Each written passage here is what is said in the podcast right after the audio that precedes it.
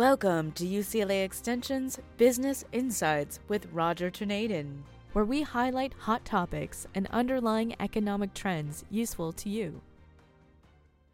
Over the past month or so, several listeners have asked for our evaluation of the continuation of the work from home that COVID has basically inspired and forced upon most of the world. We're really happy to do that. We will devote most of today's podcast to that subject.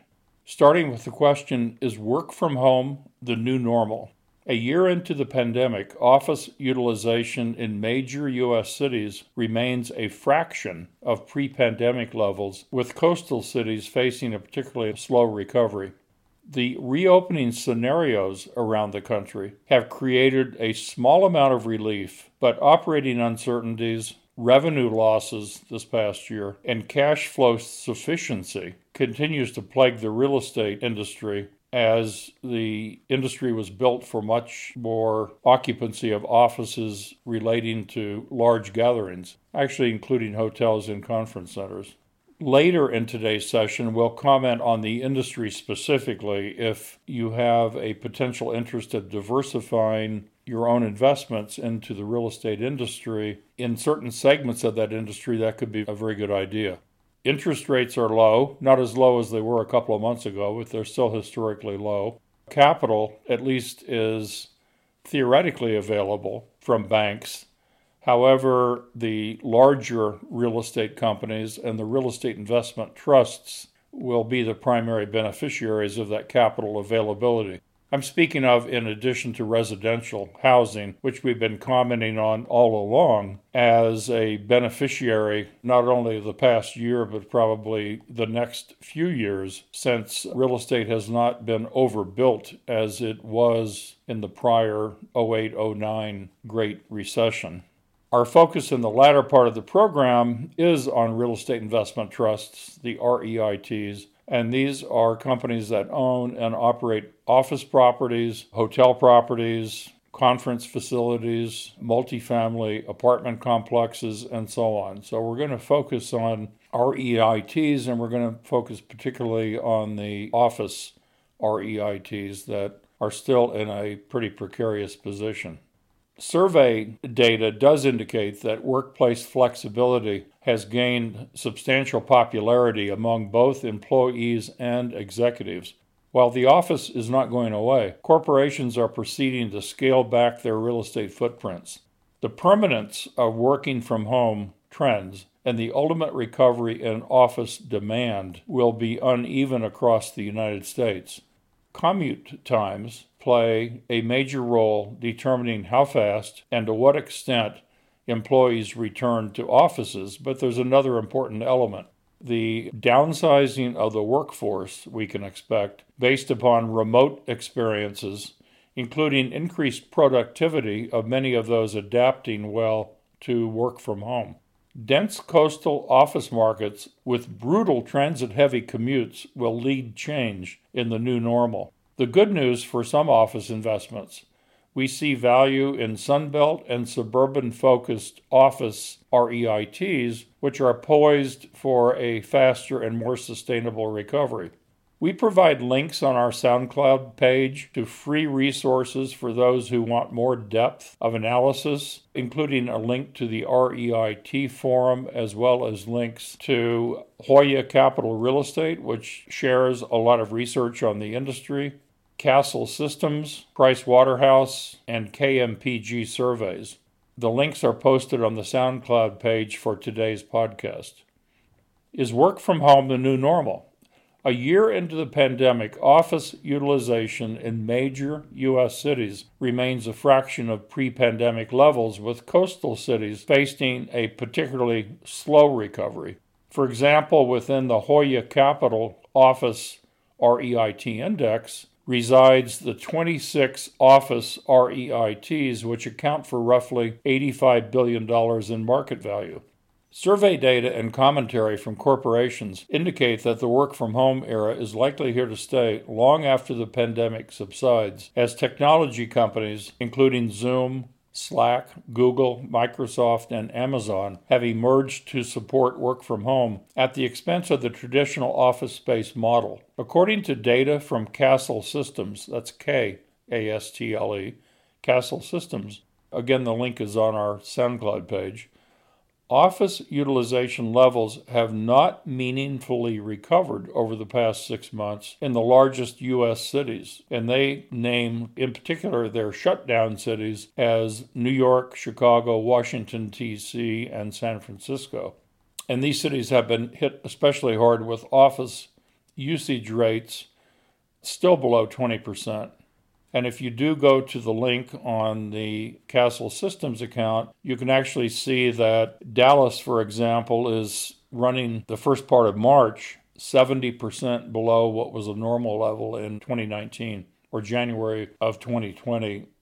Los Angeles is off almost 80% from a so called normal level. Philadelphia, about the same. The top 10 metropolitan areas are down about, still about 80%.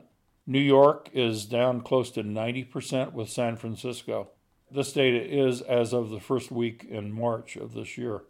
So the recovery has pretty much been non existent with the uh, progress made, particularly in the past several months after the vaccinations have begun. Office REITs focus primarily on the higher quality buildings, owning nearly a quarter of all Class A office buildings in the United States. This sector is segmented into two categories. The urban central business district REITs hold portfolios that are concentrated in the six largest U.S. cities. And this segment, as we just mentioned, has been hard hit, especially during the pandemic, without much of a history of recent recovery. The second category is the secondary suburban REITs, which have generally outperformed in the stock market in 2020 and into 2021, and they hold portfolios concentrated in the Sunbelt regions or in the secondary markets. The bottom line is that for your personal long term investments, you should comb through the secondary suburban REITs to meet part of your real investment appetite for the long run. Again, this is to the degree that you wish to diversify into the commercial real estate sector and avoiding as much as possible the additional risk with a very slow return to work with those companies that own office properties. With interest rates low, for years. These companies have likely financed or refinanced their properties at terrific rates, and they may stand to benefit by employee movements to less dense, smaller, more commutable, medium sized city environments. If you want a feel for the overall size of the REIT market, you may wish to know that the U.S. commercial real estate market is about $20 trillion in size. That's a little bit larger than the U.S. residential market, and the office REITs are about 10% of the REITs that have major positions in this major real estate market. If you go to one of the links, which is a Hoya Capital link, Hoya presents some great statistics. These are free. Everything I'm suggesting to you is free, uh, with some of the resources having more details or more services available for cost, but I'm just providing links for the free services. We believe that the permanence of work from home trends and the ultimate recovery in office demand will be quite uneven, as mentioned, but consider there is more to the story of urban versus suburban. How fast and to what extent employees return, and one key variable is employee commute times. For example, data from the Census Bureau's American Community Survey show that over the course of a typical five day work week, remote work employees in cities with particularly brutal commutes save an average of six hours per week and $100 in transportation costs, including parking fees. It's no surprise that recent survey data indicates that workplace flexibility is quite popular among both employees and executives. A recent Price Waterhouse survey, the link is again on the SoundCloud page, shows that the opinion of remote work has actually increased since early in the pandemic quite substantially, and now approximately 83% of employers now say the shift to remote work has been successful for their company. That's not to say that the office is going away, it's not, but corporations do expect to materially scale back their real estate footprints. And that's in lieu or in light of 87% of employees say the office is important for collaborating with team members and building relationships, but fewer than one in five executives say they want to return to the office as it was pre pandemic. Importantly, work from home related efficiencies are generally met with gratitude rather than contempt toward the employer, as well as improved productivity, according to the recent KPMG survey linked.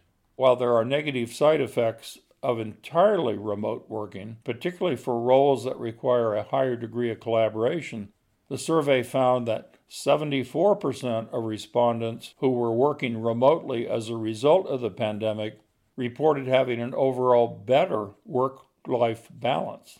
Only a third of the respondents expressed a desire to return to the typical five day work week. And the links do provide some of the basic data for what I just mentioned.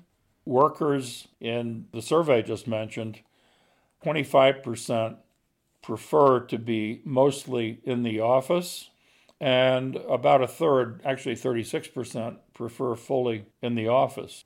But 74% of all the survey respondents has actually given the remote working environment credit for a better work life balance. That's 74%. Let's focus a little closer on the office REITs, the Office Real Estate Investment Trusts, and we'll move to where you can get additional thoughts and data on potential investments. Again, for those who wish to diversify some of their savings into the commercial real estate marketplace, particularly in the REIT areas. I do encourage you to Google real estate investment trusts. There's a wealth of information, and these securities are typically traded on the New York Stock Exchange. They're major companies. They are required to pay, I believe it's 90% of their income to shareholders as a dividend to maintain their REIT status. Some of these companies are owners of large shopping centers, some are owners of many of the apartment complexes. So you can find the segment of the, the real estate industry that you really like or prefer. And you can also sort the REITs by geography. So it's possible to find REITs that focus in the suburban markets and own large apartment complexes. You can focus it pretty much any way you want. I personally am staying away from investing uh, at this point in time in the office REITs, but the uh, apartment REITs in the suburban markets, which I mentioned a couple of podcasts ago, could be very attractive. Again, given that they already have their financing in place and given that there are serious movements from the center cities into the suburban areas and particularly the smaller cities. So this could fit the bill for you, and these investments would be highly liquid as they trade like stocks. You can buy and sell anytime during the market day and many of these have very large volumes, a large amount of liquidity. In my view, it's a very attractive investment alternative. And anyway, back to the office REITs, they were really pummeled early in the pandemic, and they continue to be pressured by lingering questions over the long term demand outlook as businesses become more comfortable with the expanded utilization of work from home arrangements. Office REITs pre pandemic were really hitting their stride, and they actually began to look more attractive, again, pre pandemic, following a decade of kind of middling performance. They were pretty much powered by a seemingly unstoppable streak of job growth. That's come to an end, at least for a while. The office REIT sector tends to outperform later in the economic cycle and respond more slowly to economic inflection points given the typical long term lease structure inherent in office leases. And these leases typically average 5 to 10 years for suburban assets and 10 to 20 year leases for central business district assets.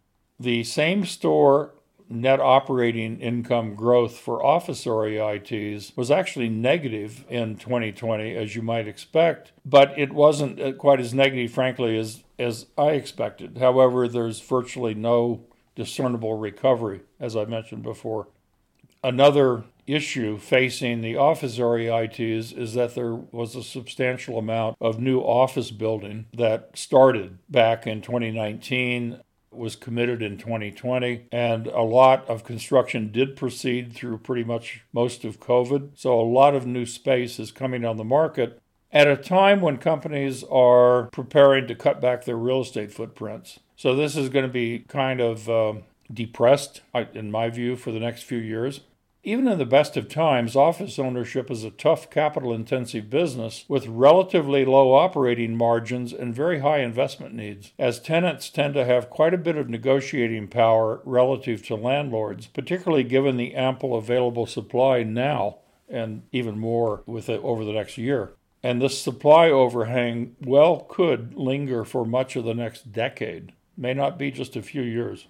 Given the high degree of fixed costs incurred in managing an office property, whether fully occupied or mostly vacant, operating leverage is quite high. In other words, a few more leases account for a much higher amount of profit, and on the other hand, a few less leases or lease cancellations or non renewals eat into the profit pretty substantially. And that's kind of what I mean by using the term operating leverage. In total, small changes in occupancy and market fundamentals have a magnified negative impact on the net operating income. But within the office REITs, there are, as you would suspect, segments. And some of these segments have very low net operating income, even in the best of times. And those include hotels, malls. The major malls have low operating net income as a percentage of revenue. The office space we've been referring to is on the low side. And you might ask what's on the high side? Well, the apartment complexes, the REITs that own cell towers, particularly with 5G being rolled out and newly renovated cell towers basically moving across the country. The cell tower investments, in my view, are going to likely be more important, may be more profitable. Additionally, the self storage market traditionally has high margins. That seems to be in a pretty healthy mode. And finally, the highest margins are the REITs that actually own some of the casinos. That's not an area that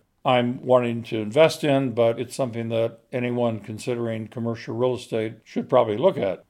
More than other REIT sectors, office REITs have a relatively small roster of tenants. For example, in retail, J.C. Penney, The Gap, and some of the large chains account for a significant part of the rental income in a number of the malls. And the malls are, as I mentioned, a low return on investment business. So losing some of these large anchor tenants which has happened and continues to happen, is a serious risk in addition to the retail side, but we were talking about office. Office REITs have a relatively small roster of tenants like the retailers, and given the significant supply overhang from the combination of weak demand and continued supply growth, landlords will have less and less of an ability to price or to get the rent that they want or need.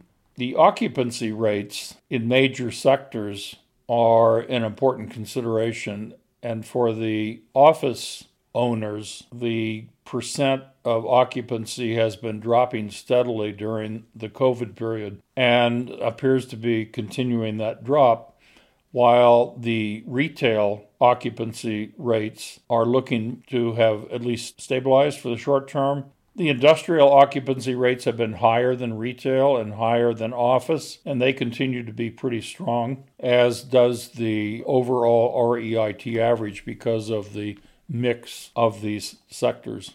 As construction spending on office development ramped up after the 2016 elections, and some of that investment was spurred by the passage of corporate tax reform, that pickup in development has put a lot of office projects in the pipeline, and that pipeline increased to a new cycle high in late 2019, right before the start of the pandemic. And supply growth has averaged itself, even during the pandemic, more than 1.5% a year.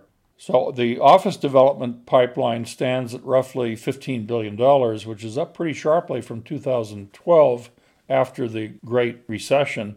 The 2012 level was only $2 billion in the development pipeline, and as I mentioned, for 2017 it was close to 15 billion. So we're seeing a lot of increases in space dialed in right now. Ground up development has been the lone source of external growth for the office REITs over the past half decade. As accretive acquisitions, in other words, one company buying another, one real estate company buying another company, has been made quite difficult by the persistent valuation discounts. And these discounts persist as the value of commercial real estate continues to be under pressure for reasons that we just mentioned it's pretty likely in the viewpoint of the references that you can look at that the office valuations in the urban central business district markets will continue lower by maybe another 10 to 15 percent over the next decade. So that's not a very attractive place, in my view, for new money, particularly retirement funds. And rents, obviously, in light of a lot of footprint reducing real estate decisions by organizations, are likely to continue dropping. One salvation, at least up until the pandemic, has been the co working spaces. And, you know, we all remember the past year or so with WeWork and WeWork effectively went into bankruptcy. Lenders who lent WeWork over $20 billion basically lost the value of their loans, and WeWork has recently been bought by one of the SPAC companies and will be coming back into life. Doesn't mean it's a good investment for the small shareholder. The SPAC likely has the anticipation that they will IPO WeWork one more time, or they'll try to and do it the next time. But over the past few years, the space for co working has actually been a positive despite the issues of, of WeWork, and that's probably going to continue. It's not going to continue to the degree it would interest me in investing in it, but it'll probably continue. Office REITs have not been a, traditionally a sector known for high dividend yield, but office REITs now rank toward the top of the REIT sector paying an average yield of 3.8%, which is pretty good versus U.S. Treasury bonds. Of course, there's risk, which is pretty good compared to bank CDs, certificates of deposit. Granted, the REITs have more risk, but by looking within the segments and looking within the geography, it may be quite possible to mitigate that risk and benefit from relatively high dividend payments. Over the past year, there was a pace uh, of dividend cuts, but that's largely reversed recently. And there were a number of REITs that actually, what I would say, hung tough in 2020. In other words, they kept their dividend, but they were not making a large profit, but they continued the dividend. And some of those REITs may be in a very credible position now. I'm not going to go into the names. That's really not the purpose. We're not giving investment advice. But the new normal we do believe COVID 19 has simply accelerated rather than altered the pre existing trends of increased workplace efficiency and technology disruption. And this is happening in a way that's not totally unlikely or different than the e commerce disruption to the brick and mortar retail formats seen throughout the past 10 years. We are not wildly optimistic overall about office REITs, au contraire, but due to a number of structural headwinds, we do see some potential interesting stock market or REIT investments in the Sun Belt and suburban focused REITs, and those would likely be less impacted by the work from home headwinds.